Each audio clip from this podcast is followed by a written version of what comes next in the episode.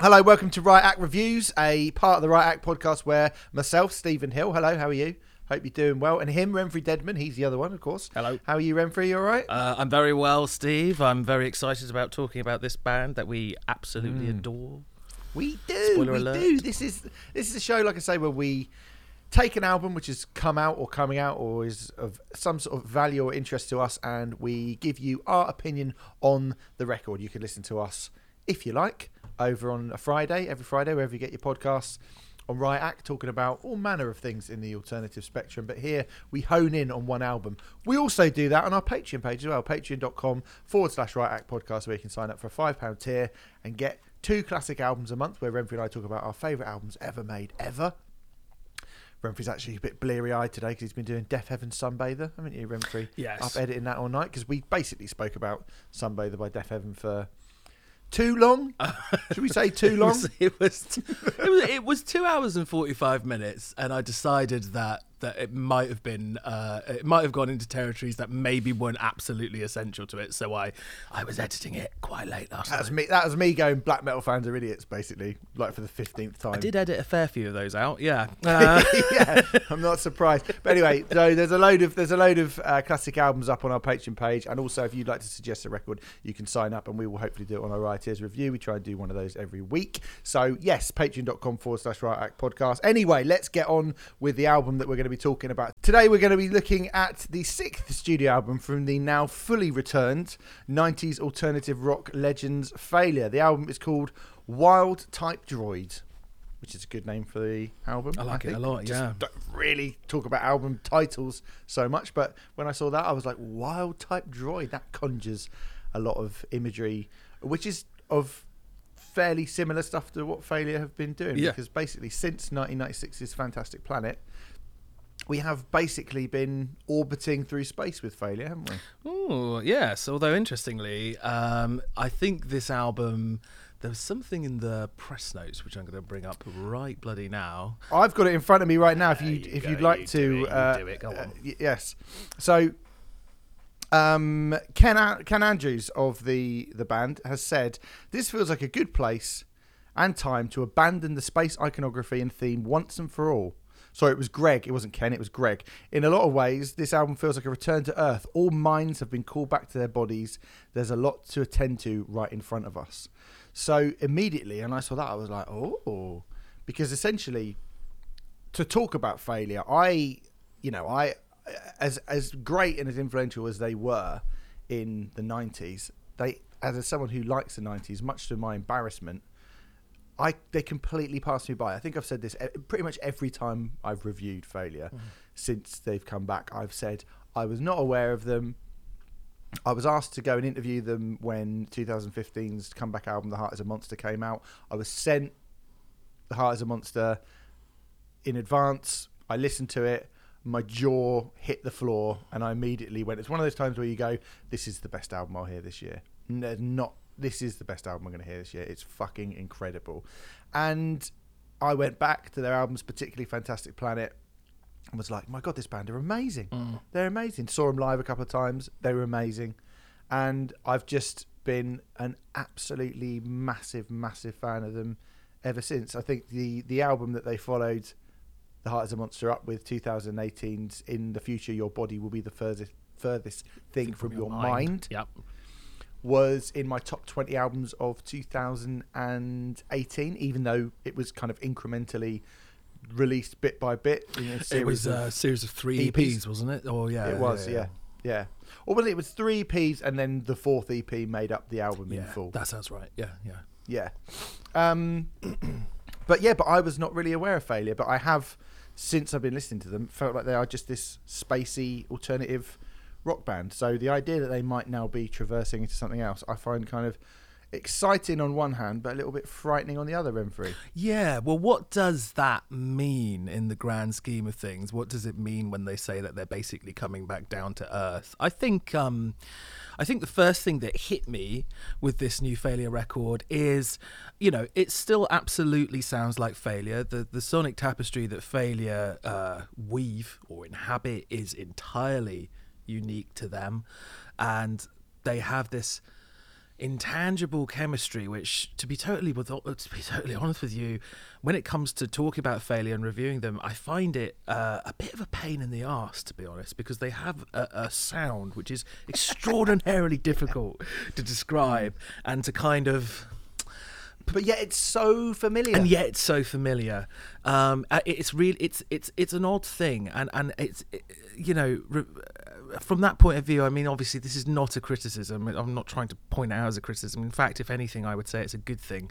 But goodness me, it's very difficult to describe what the failure sound is. Um, we will give it a go, I think, throughout this podcast, probably.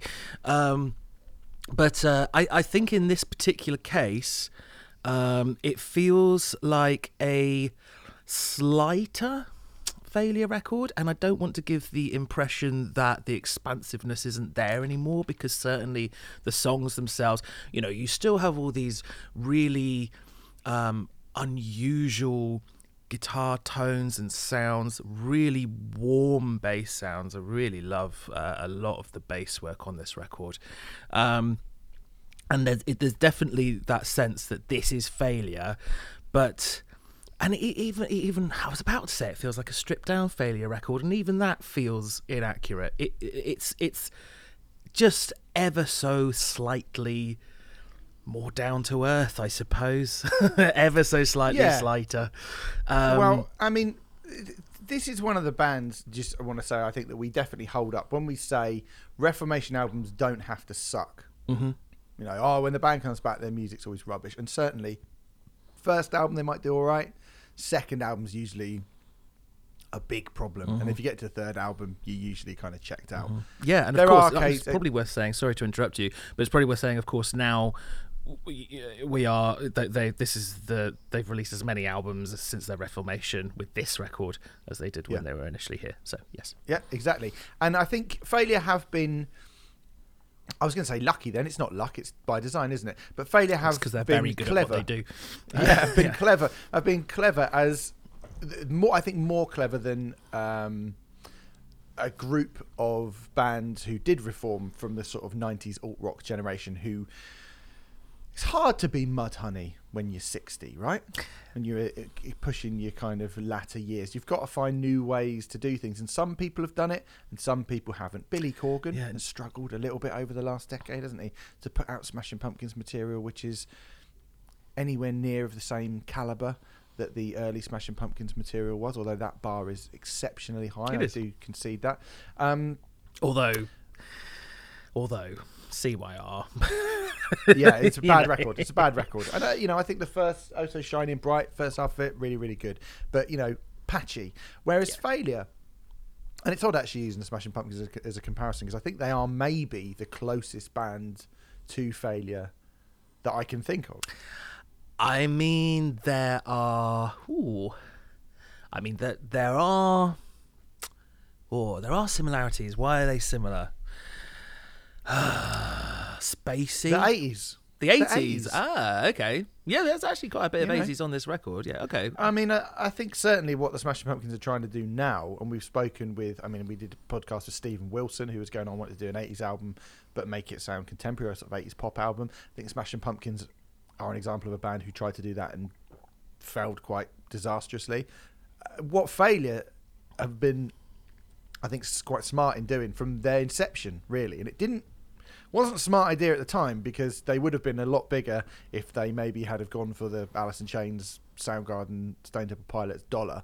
But they were borrowing more from Pink Floyd and the Beatles, psychedelic rock, and yeah, the eighties as well. You know, the kind of the alternative eighties, the indie of the eighties, and that wasn't really cool in the nineties, particularly. You know, that sort of stuff became way less cool, and Black Sabbath and um, and then you know rap metal became far cooler a thing to be borrowing from than you know the the the Berlin era of Bowie or whatever, which is what I think Failure have much more in common with than um, uh, the majority of their '90s peers. I do feel like failure exists within a vacuum of their own.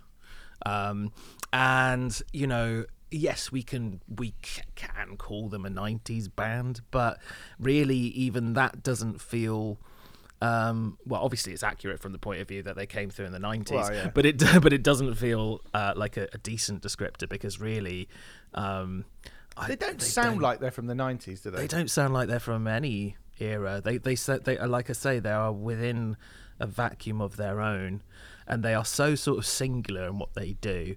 I know you know I I'm constantly bringing up identity when it comes to bands and stuff like that, but failure just have this really bizarre one. I think uh, particularly almost because it comes more through the music itself than it does say the vocals. I think nine times out of ten, a lot of um, identifiable features of a band come through a vocalist. A lot of the time, not always, but a lot of the time. There are exceptions. Um, but with failure, it's definitely something in the kind of guitar tones that they go for and the the unusual expansive sounds that they try to create and well do create really really successfully. Um, and all that stuff is still definitely here on this record. And they are that you know they've used uh, a few different bits of instrumentation on this record. They're experimenting with baritone guitars now, um, and again, that gives that the, a really warm sense. It's a really nice, warm embrace of a record. But I also think, uh, interestingly, the manner in which this album was written. Um, it did say in the press notes, in the midst of the global plan- pandemic, the band moved into rehearsal space where they recorded hours upon hours of improvs over the course of a month. And there is a sense, whilst I don't think these songs ever meander or anything like that, there is a sense that there's a fluidity to these songs which was born out of jamming, if that makes sense. Like, I was a little bit hesitant to say that because I think sometimes when you think of songs born out of jamming, you do just think of these long, endless, noodly things. That's not what these are at all. They just feel um, fluid. Yeah, they feel fluid, and it it feels like it's a band listening to each other, uh, and and trying to create the best song as a result of that. Yeah, and I think um, Ken Andrews has said of this, of this album, this is the quote that I was going to uh, chuck in as well. To me, it captures a lot of the new musical approaches and techniques that we've been going for in this album, but somehow it's still quintessential failure. We've been together long enough to know that some of our best ideas come directly from these experimental sessions. For this album, we simply cultivated that methodology for a much longer time than we have in the past. It brought out the trio aspect of the band. There was a feeling that we could really push the indi- individual parts further away from each other and let the more interesting and challenging combinations take centre stage. Now, there's a bit in the second to last song, Bad Translation, which is a fucking brilliant song, where that exact thing you can actually, I think, you can hear that happening, where everybody goes away and this really weird guitar part um, comes in, and then the rest of the band kind of come in behind it as well. Now, that's not a particularly unique thing for a rock band to do, but the way in which Failure do it, I mean, I've written down in my notes, sounds a bit uh, you know, hello, yes, return of one of my cliches. Sounds a bit like something Talk Talk would do. you know, knew it. it's a very kind of spirit of Eden-y thing to do. And every time I hear that space left between a full band and a single instrument, my that's that's where my mind always goes immediately. My mind always goes to that place, and that's you know for me that is. I'm not sure there's many higher compliments I can pay something, and I pay quite a lot of people that compliment, as you may have noticed. But I don't want to diminish the quality of the compliment because you know Talk Talk are fucking incredible. Talk, I mean, So- yeah, it's it's it's uh, it, it's difficult to talk about kind of dynamics and interplay between uh, uh, musicians when it's like this, you know, without sort of bringing up talk talk in a way. I mean, not not that I think it's an obvious comparison, um, but I do absolutely see where where you're coming from. There is It's about methodology again. Yeah. Like kind of says in that quote, you know, the methodology is the thing that that, that kind of um, that stands out to me in the, in that manner. Well, I think also in terms of flow, um, there's like a three song run on this album um, Headstand, A Lifetime of Joy, and Submarines, where it almost, it isn't quite, but it almost feels like all three of those songs fade in and out of one another. There is a slight gap in between the in the last two, but they really even even then um, a joy a lifetime of joy feels like it's uh, it's a An very interlude. short song. Yeah, yeah. I, I mean, th- there aren't any um, failure fans will be aware that they since Fantastic Planet have um, made a thing of having segues on their record and just calling them, you know, Segway One, Segway Two, Segway Three, blah blah blah. Um, there's no, there's none of those segues on uh, this record. I think A Lifetime of is the closest that comes to it, Definitely. and it is That's an exactly what I put. Yeah. it's an interlude of sorts, I would say, but there are vocals on it, which is, I think is probably the reason why it wouldn't be a segue. And yes, Mm-hmm. absolutely, it feels like an intro to uh, that next track. Um, Submarines. Yeah. Thank you. Um, which has that massive, like, I think, harmonic uh, fueled riff, um, which starts out very simply on two notes and then does this crazy little, almost like, I said it for the Converge and Chelsea Wolfe album that we just well, but there's almost a deranged circus feel to this, like, little run that it does. Really off kilter, bizarre little riff that feels very, very failure. you know, um, Ken's voice on that as well, because it feels like, um, you know, you mentioned a lifetime. A lifetime of joy is almost like they're sort of tuning up to go into that riff. Uh, everybody gets their little bit. It's like a. It reminded me of. There's some real kind of Keith Moon esque fills, and then like a kind of drum, uh, like a drum, sorry, drum solo, but like a, some fills, and then you get the bass kind of coming in. It feels like everybody's kind of gearing up, and then when Submarines comes in, this huge riff comes in, and it's massive. like you say, it? it gets really like wow, it hits you really, really hard. And again, you know, like failure, like I say, of they haven't been burdened with having to recapture the pure youthful exuberance of punk rock in the way that a lot of 90s grunge bands had to. They haven't been they're not they're not burdened by having to kind of recreate that, which I think is absolutely, you know, it might have been a pain in the ass at the time for them to be like, you know, why a fucking Bush on the front cover of Rolling Stone and, you know, we're third from bottom on the second stage at Lollapalooza or whatever. But in the long run, artistically, when you listen to Failure's back catalogue, there's no dip in quality. There's no um, Not really. there's no sense of aging Mm. from them Well- because they don't they don't need to try and sound young. They can Yeah. be sort of somber and they can be leaden footed a little bit, and it actually really suits them. That kind of drop in pace, it, actually really really suits him. But on that song particularly, Ken sounds pissed off, and I think he's a great vocalist because he doesn't really belt. You know, like he's he's not a mumbler like say you know verse Kurt Cobain, Kurt Cobain during verses. Um, but he- and he does sing- Nirvana verses. yeah, all know- Nirvana know what you verses. Yeah, yeah, you know what I mean. But um, he doesn't do that kind of mumbly grunge thing. He definitely sings, but he sings in a quite an unassuming way, and he rarely kind of belts something out. Like there's a few big songs, obviously on Fantastic, like "Stuck on You" and "Fantastic Planet" would be like Yeah, that's it's, it's clearly a massive, a massive single, but he doesn't ever really get his vocals never get super animated. On that song, it does, and it's good to hear that you know when they want to do that, they they are capable of doing it. But it's like you know that's not really our that's not really our wheelhouse. That's not really our style. That's not really what we're going for.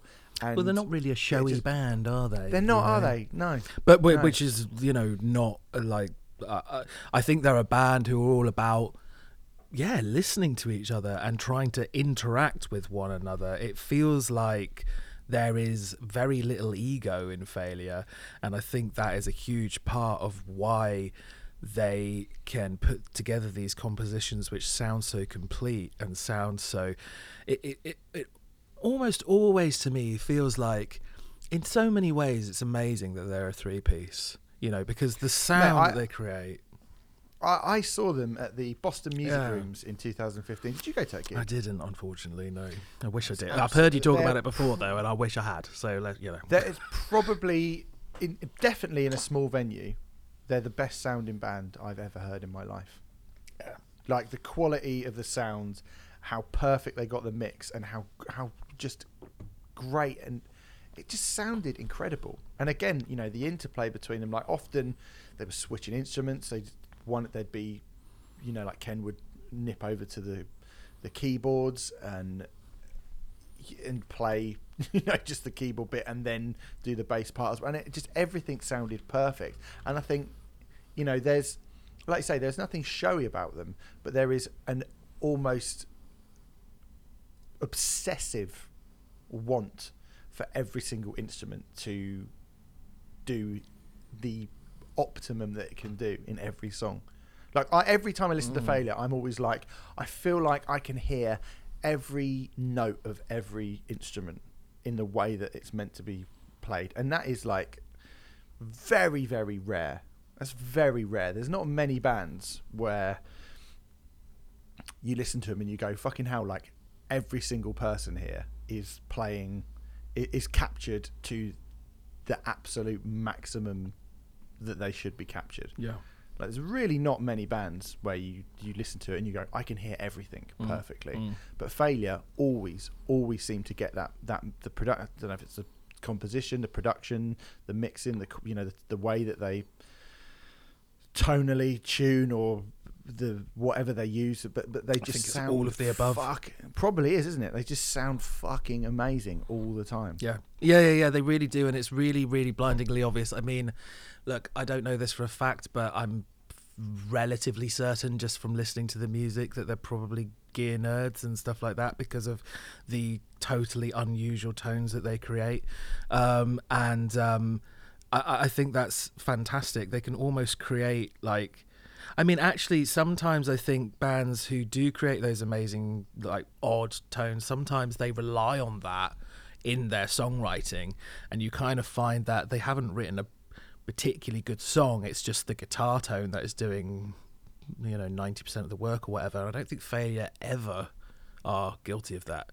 Um, and even, I mean, there are moments on this record which are very, very. Um, quite restrained um, uh, for failure. So bring back the sound has an awful like it starts out and for the first couple of minutes is basically just an acoustic song. Picked acoustic stuff. Yeah, with with with you know, and and because this is failure, like there's no way that it's just going to be picked acoustic, and it and it, it does have other bits and pieces going on over the top and stuff, and it really does broaden out and become this big thing towards the uh, song's conclusion. But I think um, I think there is a, I mean, back to basics doesn't feel accurate in this particular case, but there is a there is it does feel like Wild Type Droid generally is uh, is a is a little bit more streamlined. Maybe I said stripped back earlier, which didn't really feel correct. Streamlined is maybe a little bit more accurate. It's certainly.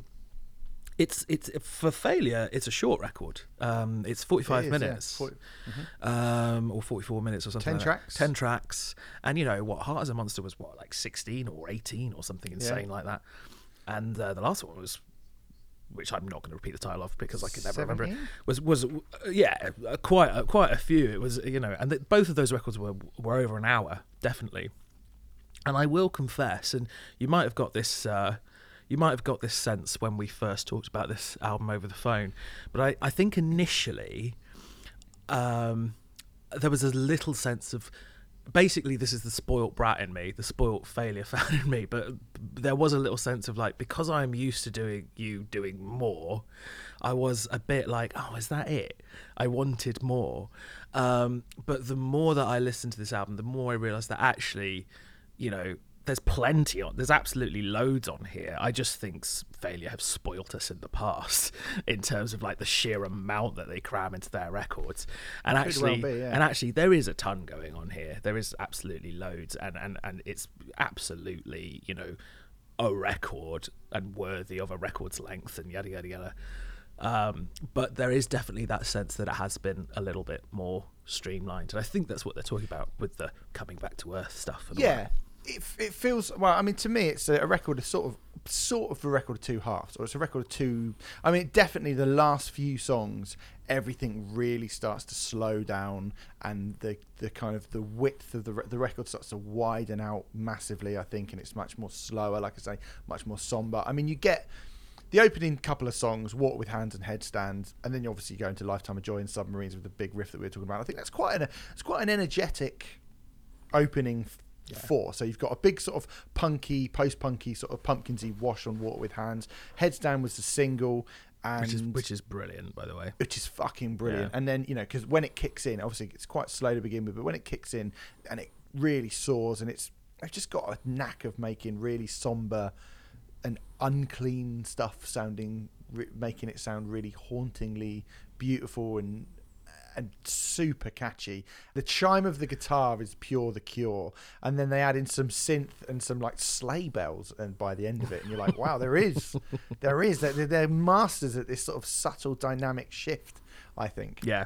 There's a part in the middle of the song where I think any other band would just sort of go into some sort of guitar solo or something like that. And there's a part where this slow militaristic drum pattern slowly fades out beneath these guitars, which are sort of phasing in and out of one another.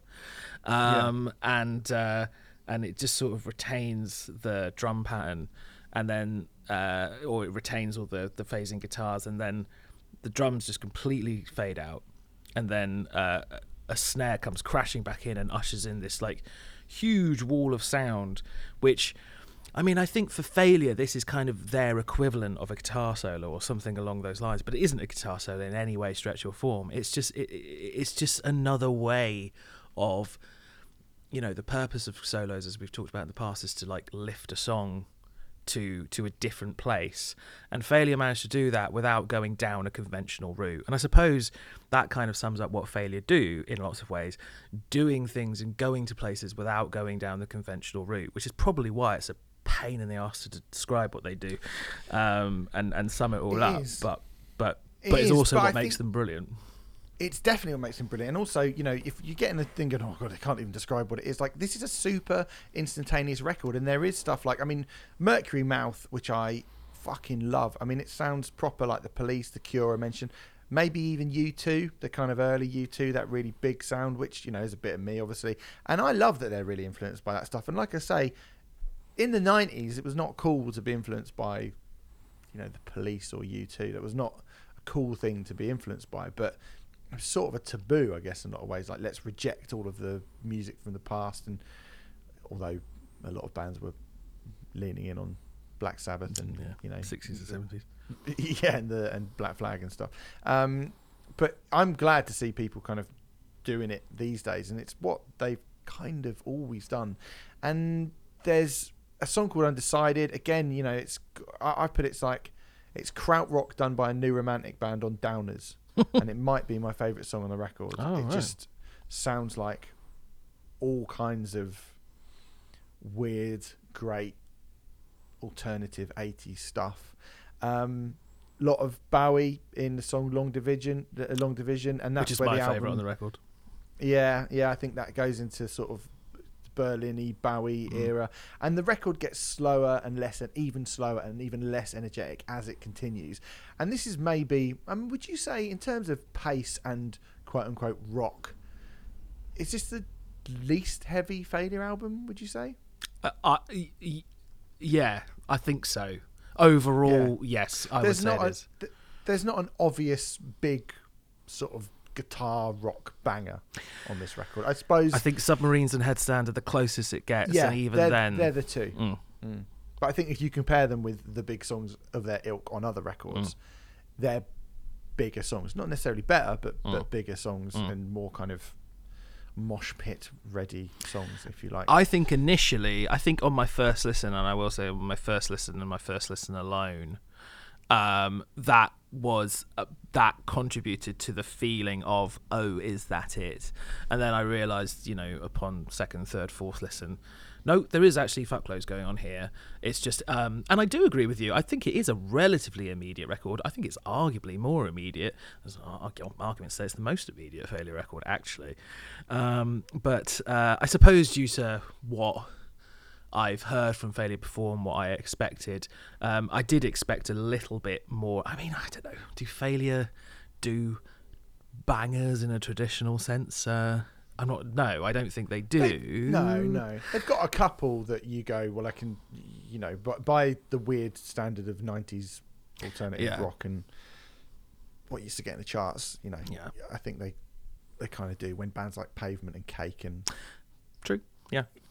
Even even Smashing Pumpkins. Yeah. You know, we're we're getting like, you know, tonight tonight is not an obvious banger in a No, lot of ways, true, is it? true. But I, th- I think Um, you're right. I think the record does sort of slowly, uh, um, sort of wind down, um, and and you know, I think we both mean that in a positive sense. It's not when Mm-hmm. we say it's losing energy. It's not like in a.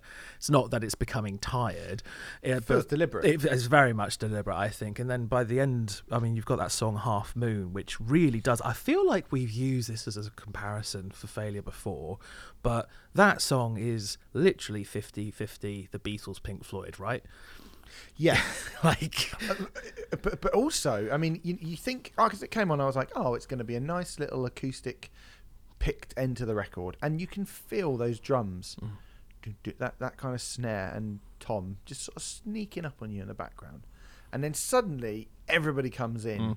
and it's just a bit.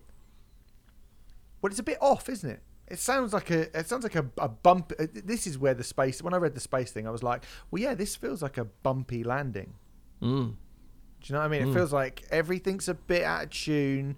Everyone's a little bit ragged, and Failure don't usually do that. And it's a bit clangy and clunky, and not in a bad way, in a very, very deliberate way. But you can tell that it's obviously discordant and weird sounding towards the end of it. But the vocal melody of the song is so great that it just ties everything together. Yeah. and they're obviously you know doing a kind of noisy discordant end to the record. And just to be fair you know we're, not talking of you know they're not napalm death or It's not Imperial so- Imperial Triumphant, no. no no it's nothing like that. But you know it is definitely everything's a bit like caustic as, as caustic as this record gets.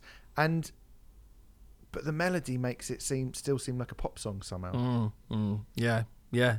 No, I can see great. what you mean. I wonder if that um, slightly rougher, rawer, ragged sense comes from the fact that they were like.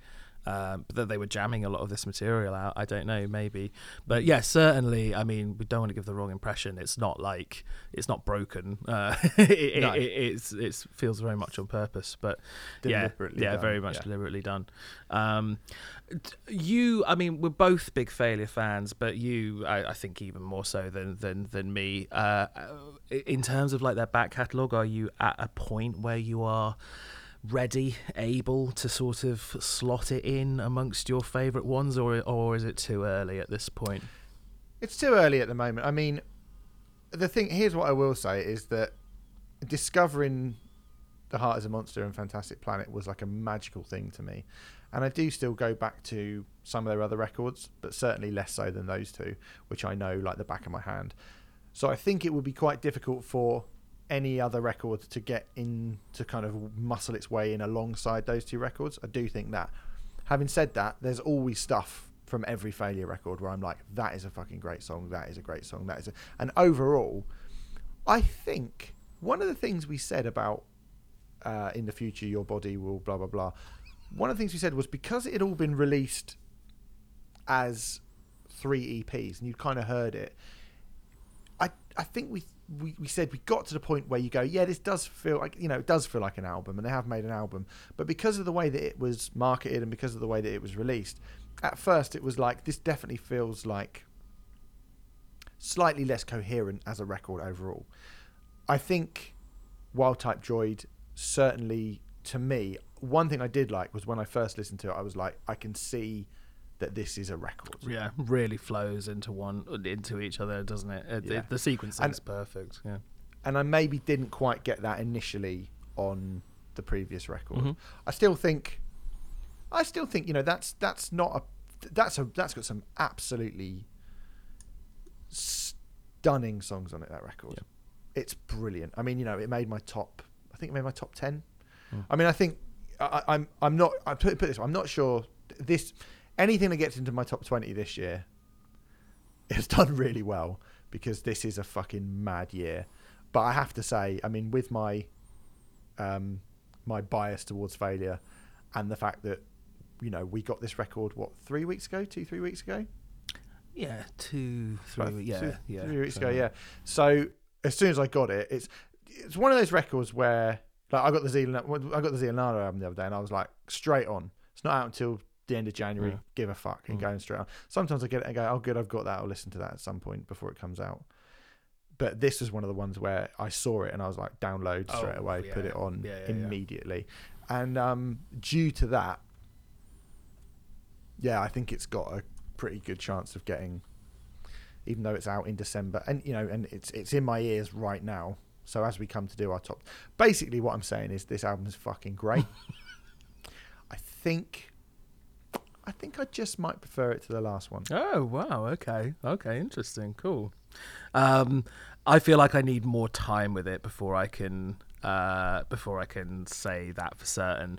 Um, but that's more down to, you know, sometimes. Uh, well, I was about to say sometimes I don't know how I feel about failure records until six months down the line. That's not true at all. I always love them from the first moment I put them on, but I, I don't necessarily know how much I'm going to love them until six months down the line. I would say, but um, I, I, I think it's yeah. I mean, in terms of where it uh, was going, I mean, I when I first got it, I listened to it straight away, and then because of all kinds of other stuff, I did have a little period where I didn't listen to it that much. I think when we were speaking yesterday about where when we were going to record this, I was like, oh, I'm not sure if I'm ready yet Mm. because I don't feel like I've. Li-. And then I just sort of rinsed it quite a lot over the last 24 hours. And I'm Mm. like, actually, yeah, yeah, this is. And I was amazed at how much of it was already in my mind. Mm, mm. Yeah, it sneaks up on you. This album, definitely. Yeah. Yeah, it's really good. It's really, really good. And Failure are brilliant. You should go and listen to them. Every single thing that they've ever put out, but particularly, you know, if you want a, is this a good place to start? I suppose it's not the worst place. I don't think it's the worst place to start. It's not the worst place to start. It's certainly from the point of view that um, I, I, I think it's it's I th- think there's an argument to say it's the s- simplest failure record. I don't know if this album does everything that I love about failure. So that's the only reason why I um, mm, ever so slightly hesitant to go. Yes, this is the place. I mean, I don't think Fantastic Planet is a bad place to start. I don't think The I mean, Heart of Monster say, is a bad know, place to start. Yeah. I, I think Fantastic Planet is, I mean, that is the place to start. To be to be clear, probably. that's that's the classic, isn't it? Fucking hell, I've just had like a thousand letters delivered. No. Christmas, isn't it? All those Christmas cards. yeah. That'll be my it. many admirers. All right. Anyway, good. Yes, but it is a great record, as per, as per. I mean, I love failure. You probably knew I was going to say this, didn't you? You probably were fully aware that I was going to say this, and probably fully aware that Renfrey was going to say something Yeah. sort of similar. Yeah. I guess I had an inkling. we're predictable, but correct. Put that on my tombstone. Cheers. All right. Thanks very much for listening, everyone. We'll be back soon with another one of these. I don't know what it'll probably be next year, to be honest, because there's nothing out really for a little while now, is it? It's December. Nothing's coming out. We're not doing fucking Westlife's Christmas album, so why Are the not? fuck would we? I don't think we are. No, we could do Broken Records if you want. Oh. Yeah, no, I'm not doing that. Fuck that. Anyway, thank you very much for listening. We will see you another time with another record. but it might not be as good as this one because this is really good. See you later.